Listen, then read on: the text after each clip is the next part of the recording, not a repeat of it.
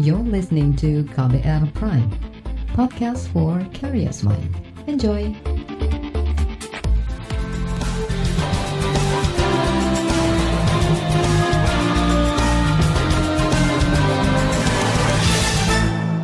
Inilah KBR sore untuk hari ini, edisi 21 Februari 2022. Halo, selamat sore saudara. Apa kabar Anda sore hari ini? Kembali KBR sore siap untuk menjadi teman Anda selama kurang lebih 30 menit ke depan. Dan sore ini saya mau ajak Anda untuk membahas ribuan produsen tahu dan tempe di sejumlah daerah di Indonesia mogok berproduksi mulai hari ini hingga Rabu mendatang. Semisal di Jawa Barat, di sana ada 7.000 produsen tahu dan tempe yang mogok.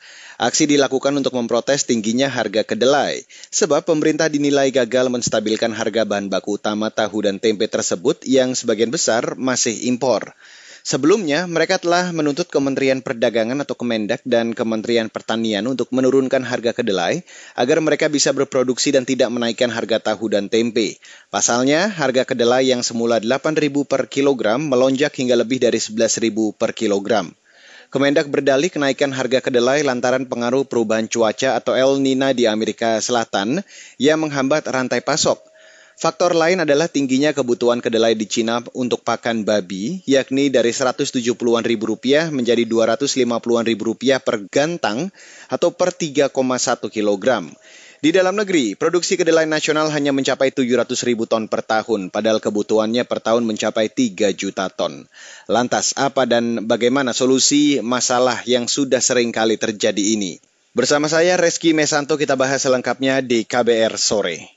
Saudara, Kementerian Perdagangan belum bisa menjamin harga kedelai impor akan turun dalam waktu dekat. Mahalnya harga kedelai itu sebelumnya dikeluhkan dan diprotes produsen tahu dan tempe di dalam negeri. Akibatnya mereka mogok produksi. Namun, Kemendak bakal menjamin ketersediaan kedelai meski dengan harga yang tinggi. Direktur Jenderal Perdagangan Dalam Negeri Kemendak Oke Nurwan memastikan stok aman hingga lebaran. Ia mengklaim saat ini tersedia stok 120 ribu ton kedelai. Kemudian pada akhir Februari ini akan kembali datang 160 ribu ton. Menurutnya, ketersediaan stok penting demi menjaga keberlangsungan produksi tempe dan tahu. Berikut paparan Oke Nurwan saat dihubungi KBR hari ini.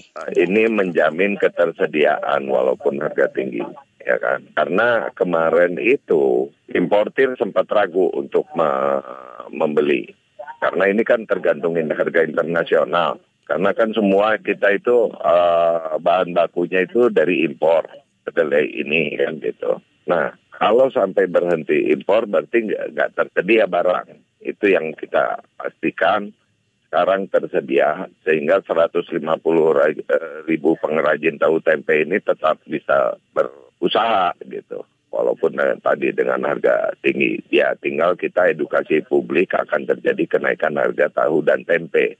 Di mana tahu diperkirakan dengan ini tuh menjelang lebaran akan naik dari di tingkat pengrajin itu dari 650 rupiah menjadi 700 rupiah.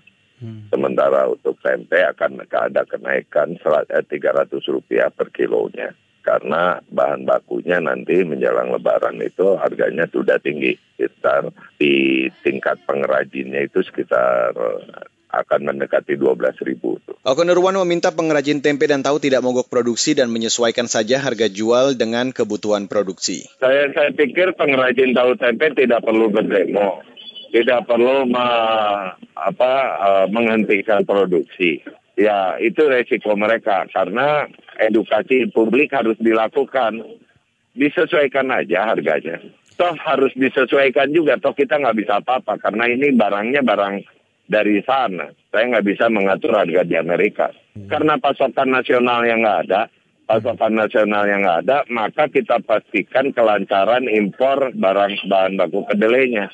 Jangan sampai berhenti karena importir sempat berhenti karena harga ketinggian bukan hanya pengrajin tahu tempe, importir juga takut untuk mengimpor harga tinggi karena nanti tidak dibeli oleh pengrajin tahu tempe. Jadi kita pastikan dulu mereka melakukan importasi dan dalam waktu dekat saya melakukan edukasi publik akan ada kenaikan harga tahu dan tempe. Saya pikir masyarakat harus paham karena kondisi kita ini kan e, tidak swasembada nih untuk kedelai sehingga dibutuhkan harga apa e, penyesuaian dari pengrajin tahu tempe akibat harga yang sudah tinggi. Kata kami pastikan ketersediaan tetap ada 150 ribu pengrajin tahu tempe tetap bisa melaksanakan usahanya untuk menjadi pengrajin tahu tempe. Ia mengaku sulit terlepas dari ketergantungan impor ekspor kedelai, pasalnya produksi dalam negeri minim. Kata Kenuruan, kebutuhan per tahun mencapai 3 juta ton, sementara hasil dalam negeri hanya 600 ribu ton.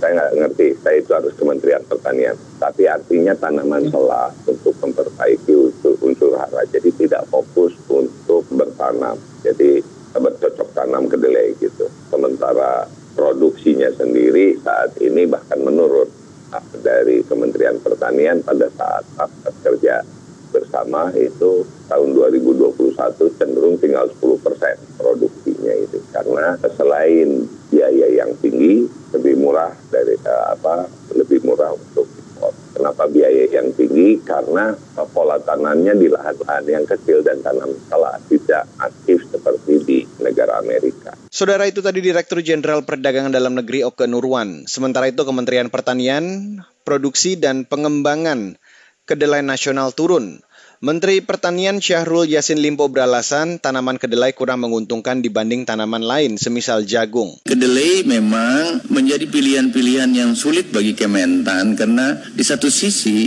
kalau ini dibandingkan dengan jagung, rakyat lebih memilih jagung dan keuntungan jagung lebih pasti. Kedelai ini pada saat-saat tertentu harga di luar itu kalau yang seperti biasanya kenapa impornya lebih besar karena harga di luar jauh lebih murah. Sementara kita petani kita baru bisa untung kalau dibeli di atas 6.000 sampai 7.000 rupiah per kilo. Barulah dia akan untung. Saudara itu tadi Menteri Pertanian Yasin Limpo.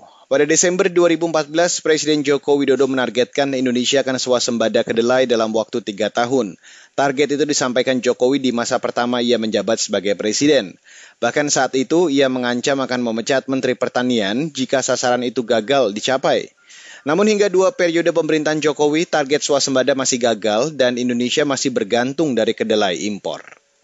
Baiklah, kita break sejenak dan setelah break akan saya hadirkan laporan khas KBR mogok tahu tempe karena kedelai. Selengkapnya sesaat lagi. Tetaplah di KBR sore. You're listening to KBR Pride, podcast for curious mind. Enjoy.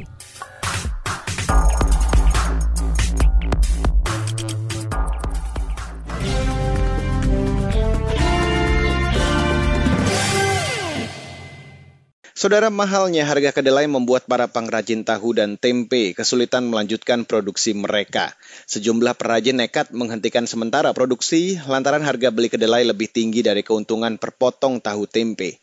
Seperti apa keluh kesah para pengrajin tahu tempe di tengah melonjaknya harga kedelai? Berikut saya hadirkan laporan khas KBR yang disusun Heru Haitami. Sejak pekan lalu, sejumlah perajin tahu tempe di DKI Jakarta berhenti produksi dan libur jualan. Para perajin yang tergabung di organisasi Pusat Koperasi Produsen Tempe Tahu Indonesia, Puskopti, menghentikan usahanya hingga Rabu lusa. Ketua Puskopti DKI, Sutaryo mengatakan, Aksi mogok produksi ini bentuk protes mereka karena lonjakan harga kedelai yang sangat cepat. Hingga pekan kemarin, harga kedelai mencapai Rp11.300 per kilogram dan diprediksi masih akan terus naik. Sutaryo mengklaim aksi mogok produksi melibatkan 4.000 lebih produsen tempe dan tahu. Naiknya harga bahan baku kedelai membuat keuntungan mereka turun drastis. Sementara, jika harga produk dinaikkan, konsumen bakal lari serempak menaikkan harga. Padahal kenaikannya cuma sekitar 20 persen. Artinya kalau dari tempe satu geblek 5 ribu, naikin 6 ribu itu kan kalau konsumennya kelasnya bagus ya sebenarnya naik 5 ribu ke 6 ribu nggak usah mogok gitu. Tetapi karena pasar tradisional naik 5 ribu ke 6 ribu itu masih ditawar juga. Padahal kondisi kedelainya itu sudah mencapai 12 ribu. Kenaikan harga bahan baku kedelai terus melejit dari tahun ke tahun. Pada akhir 2020, harga kedelai yang semula hanya Rp7.000 per kilogram naik menjadi Rp9.000 di awal 2021. Harga terus naik hingga lebih dari Rp10.000 per kilogram di akhir 2021 dan kini menjadi Rp11.000. Sutaryo meminta pemerintah memikirkan solusi jangka pendek dan jangka panjang agar perajin tempe dan tahu tidak terpuruk gara-gara kedelai. Aksi mogok produksi juga terjadi di sejumlah daerah seperti di Jombang, Jawa Timur. Perajin yang tergabung di paguyuban komunitas tahu Jombang, Arif mengatakan seluruh perajin bersepakat berhenti produksi. Padahal pangsa pasar mereka sampai di luar daerah hingga Madura dan Surabaya demo berkaitan dengan kenaikan harga kedelai. Berkisaran sekitar 11.500 11.000 sampai 11.500 nah, sebelumnya? 9.500 sangat memberatkan. Rencananya tiga hari jadi tanggal hari ini besok sama lusa 20 21 22 Mahalnya kedelai membuat para perajin tahu tempe di Jawa Barat mencari cara agar tidak merugi banyak. Salah satu produsen tahu, Enceng Rahmat mengatakan, mereka terpaksa memperkecil ukuran tahu tempe dan menaikkan harga jual dengan resiko kehilangan pembeli. Ya mungkin berkurang lah, ya kita disabarin aja, semoga sadar semua pembelinya, konsumennya. Karena kedelai mahal itu kan nggak bisa diapa-apain lagi, kita kan menuruti aja. Jadi kita harus bisa menaikkan harga. Gitu. Di beberapa daerah lain, para perajin mengurangi produksi untuk mengatasi kurangnya bahan baku kedelai. Salah seorang produsen tahu tempe di Pangkal Pinang, Kepulauan Bangka Belitung, Siti Nurhayati mengatakan, mereka harus pintar-pintar menggunakan persediaan bahan baku kedelai yang ada. Iya pasti bertanya kok stoknya kurang. Ya karena itulah memang kadang kalau mau bikin banyak juga susah. Kadang Sekarang orang jualan kadang sepi kan kadang ramai juga. Kalau tengah ramai nggak apa-apa kita bikin banyak. Kalau tengah sepi sayangkan sama modal sama bahannya. Mahalnya bahan baku kedelai saat ini paling berdampak pada industri tahu tempe skala kecil menengah. Ketua Umum Gabungan Koperasi Produsen Tempe Tahu Indonesia, Gakoptindo, Aib Syarifuddin mengatakan, di Indonesia ada 170-an ribu perajin tahu tempe skala rumahan. Mereka kelabakan membeli bahan baku kedelai secara harian ketika harga tidak pernah pasti. Ia meminta pemerintah mencarikan solusi bagi para perajin rumah itu. Dari 170 ribu lebih pengrajin tempe tahu rumahan yang ada di Indonesia, 90 persen lebih adalah pengusaha mikro atau kecil rumahan. Rata-rata yang kecil-kecil ini nebus kedelai tiap hari 20 kilo, 20 kilo dibikin tahu, dibikin tempe. Begitu udah selesai dijual, dia mau beli lagi kedelainya 20 kilo, kelebihannya kira-kira 50 ribu atau 40 ribu itu dipakai makan keuntungannya. Tapi begitu mau beli lagi besokannya untuk 20 kilo tidak cukup uangnya, naik harganya. Laporan ini disusun Heru Haitami. Saya Aika Renata. Saudara, tingginya harga kedelai juga mendapat sorotan wakil rakyat. Pemerintah diminta mencari solusi jangka panjang agar impor tidak terus dilakukan. Lantas apa saran mereka? Informasi selengkapnya sesaat lagi, tetaplah di KBR Sore. You're listening to KBR Pride, podcast for curious mind. Enjoy!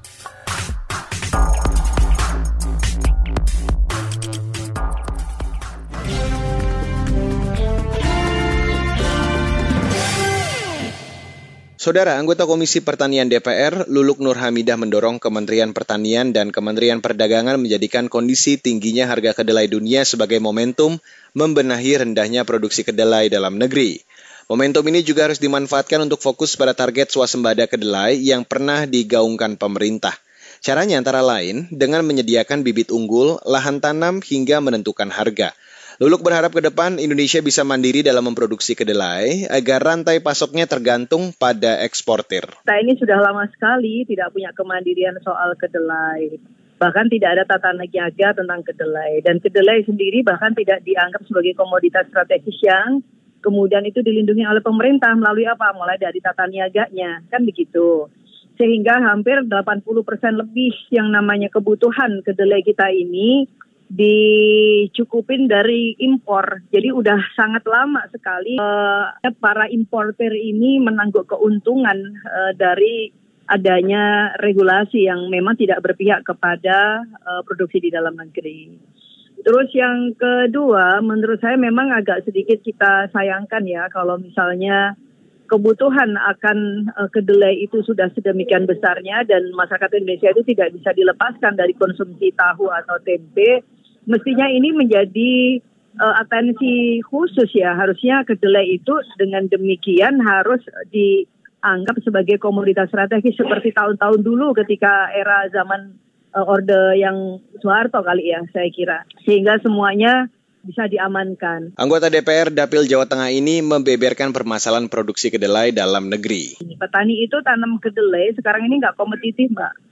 Karena apa? Karena mulai dari hasilnya dan biaya produksinya itu nggak sepadan gitu. Nah, ini juga perlu tindakan dari pemerintah untuk bisa melindungi harga kedelai kalau mau mendorong agar petani kita mau tanam kedelai dengan cara apa ya dinaikkanlah HPP-nya kemudian juga disediakan benih bibit yang unggul itu kan uh, dengan harga yang ada sekarang ya pasti uh, petani akan pilih tanam jagung ya kan hmm. kayak gitu. Sementara kedelai ini kebutuhannya itu sangat besar sekali. Makanya ini kerjanya Kementan kalau konteksnya penyediaan benih, tapi kemudian harganya ini kebijakan dari Kementerian Perdagangan untuk bisa ditentukan yang ini membantu dan melindungi para petani di pasca panennya. Lulu mendesak pemerintah agar mampu menekan angka impor kedelai yang kini mencapai 80 persen dari kebutuhan nasional, semisal dengan memperluas lahan tanam kedelai di dalam negeri. Makanya enak sekali mereka ini gitu. Jadi mereka nggak ada tanggung jawab apa-apa, nggak punya urusannya dengan merah putih, nggak ada urusannya dengan nasionalisme. Yang penting untung. Nah, keanehan yang berikutnya yang menurut saya ini penting. Ini kan ada gabungan koperasi ya para pengrajin tahu tempe. Mereka itu membelanjakan untuk kedelai itu katanya sih rata-rata per tahun bisa hampir 3 triliun kali untuk misalnya belanja kedelai. Lalu dan itu ternyata belanjanya dari mana?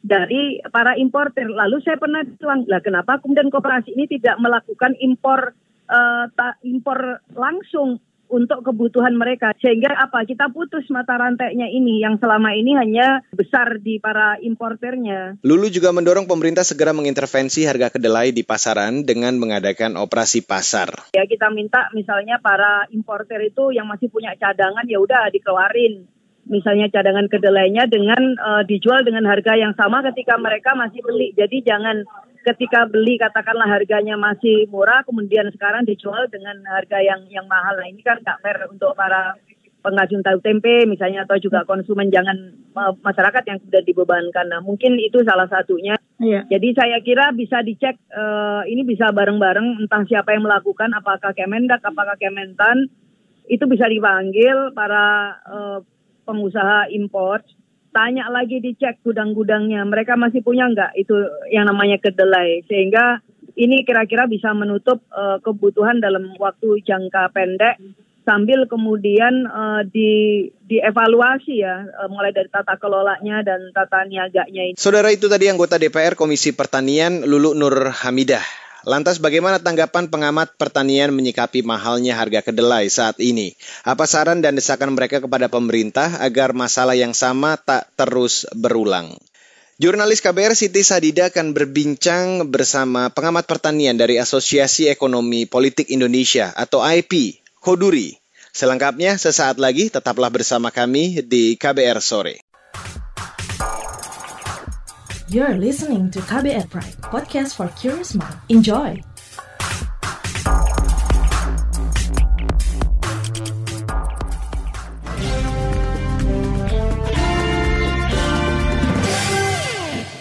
Saudara, pemerintah diminta segera mengendalikan dan menentukan harga kedelai di Indonesia untuk mengatasi mahalnya harga komoditas tersebut.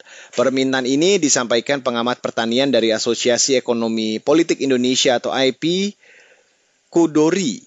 Menurutnya, subsidi bisa menjadi solusi jangka pendek dari harga kedelai yang melambung. Sedangkan jangka panjang, pemerintah perlu turun tangan mengatur penentuan harga kedelai dan proses impor yang terjadi untuk komoditas ini. Dan untuk membahasnya, saya ajak Anda untuk langsung mendengarkan perbincangan jurnalis KBR Siti Sadida dengan pengamat pertanian dari Asosiasi Ekonomi Politik Indonesia, Kudori. Terkait dengan harga kedelai yang sudah uh, semakin tinggi gitu, kita berebut pasokan di pasar global. Mungkin boleh uh, pandangan dari Bapak, sebenarnya bisa nggak sih Pak kita mempercepit impor gitu dengan mengembangkan sendiri kedelai dalam negeri?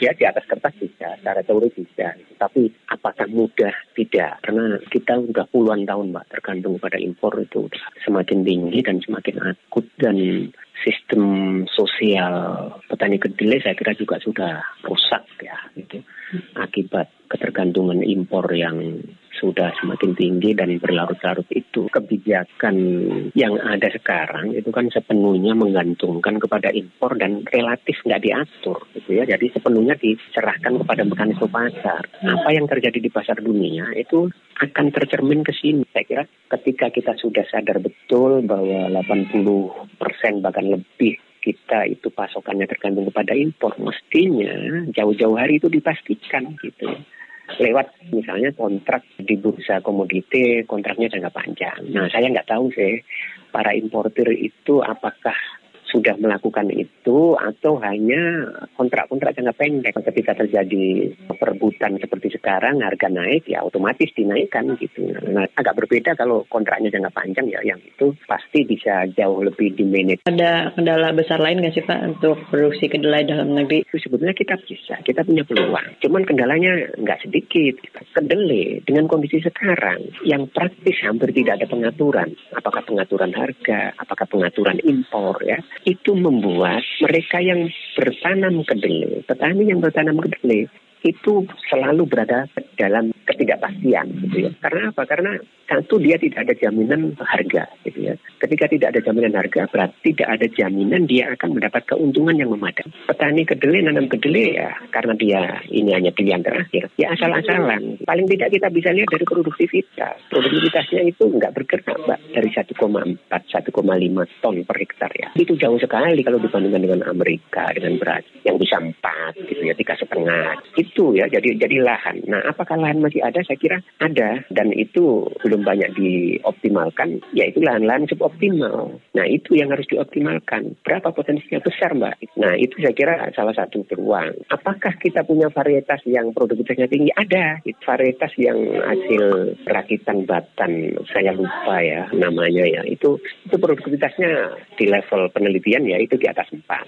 Jadi dari sisi varietas ada, dari sisi lahan kita ada sebetulnya dari sisi pengalaman kita punya gitu ya. Berhasil bisa jadi contoh gitu ya. Nah tinggal bagaimana pemerintah mewujudkan itu? Tidak bisa tidak kalau pemerintah mau swasembada ya. Harus diatur impor itu harus diatur. Nggak bisa bebas seperti sekarang. Nah ketika impor diatur pada saat yang sama harga juga harus diatur. Harga itu harus memberikan jaminan kepada petani yang mengusahakan kedelai itu untung. Kalau itu dilakukan pemerintah ya petani itu kan makhluk ekonomi yang rasional ya. Ketika sebuah komoditas itu dijamin kalau ditanam petani dan dia bisa menghasilkan produk yang baik dan untung, itu pasti dia akan kejar itu teknologinya apa, varietasnya apa, pupuknya apa, dia akan kejar itu. Gitu. Nah, tinggal bagaimana kebijakannya ke situ. Sampai hari ini kan nggak ada kebijakan ke sana. Saran solusi jangka pendek dan jangka panjang dari Bapak apa? Tadi kan ada soal pengaturan impor dan pengaturan harga itu sepertinya jangka panjang ya atau Betul, jangka, betul ya. Jangka betul, pendeknya kalau gitu pengaturan Pak. jangka pendek saya kira kalau nggak salah di gudang importir itu sekarang ada sekitar 160-an ribu ton ya. Kalau dengan kebutuhan kita 3 juta ton per tahun itu satu bulan kan kira-kira butuh 250 ya. Itu nggak cukup satu bulan sebetulnya. Ini harus dipastikan bisa segera ke produsen tahu dan tempe dengan harga yang kira-kira terjangkau oleh mereka gitu ya. Permintaan para produsen itu kan kira-kira 10 gitu ya maksimal lah. Kalau yang terjadi sekarang itu 11 ribu bahkan mendekati 12 ribu. Kalau ternyata importir itu tidak bisa menjual dengan harga 10 ribu misalnya, mungkin dalam jangka pendek nggak ada salahnya pemerintah mengintervensi dalam bentuk ya subsidi lah gitu ya. Selisih itu 1000 atau 1500 atau 2000 per kilogram itu coba disubsidi. Saudara itu tadi pengamat pertanian dari Asosiasi Ekonomi Politik Indonesia, Kudori. Dan wawancara tadi sekaligus menutup kabar sore untuk hari ini. 21 Februari 2022. Terima kasih untuk Anda yang sudah bergabung sore hari ini. Selamat menjalankan kembali aktivitas Anda dan selalu patuhi protokol kesehatan di mana pun Anda berada. Saya Reski Mesanto undur diri dari KBR Sore. Salam.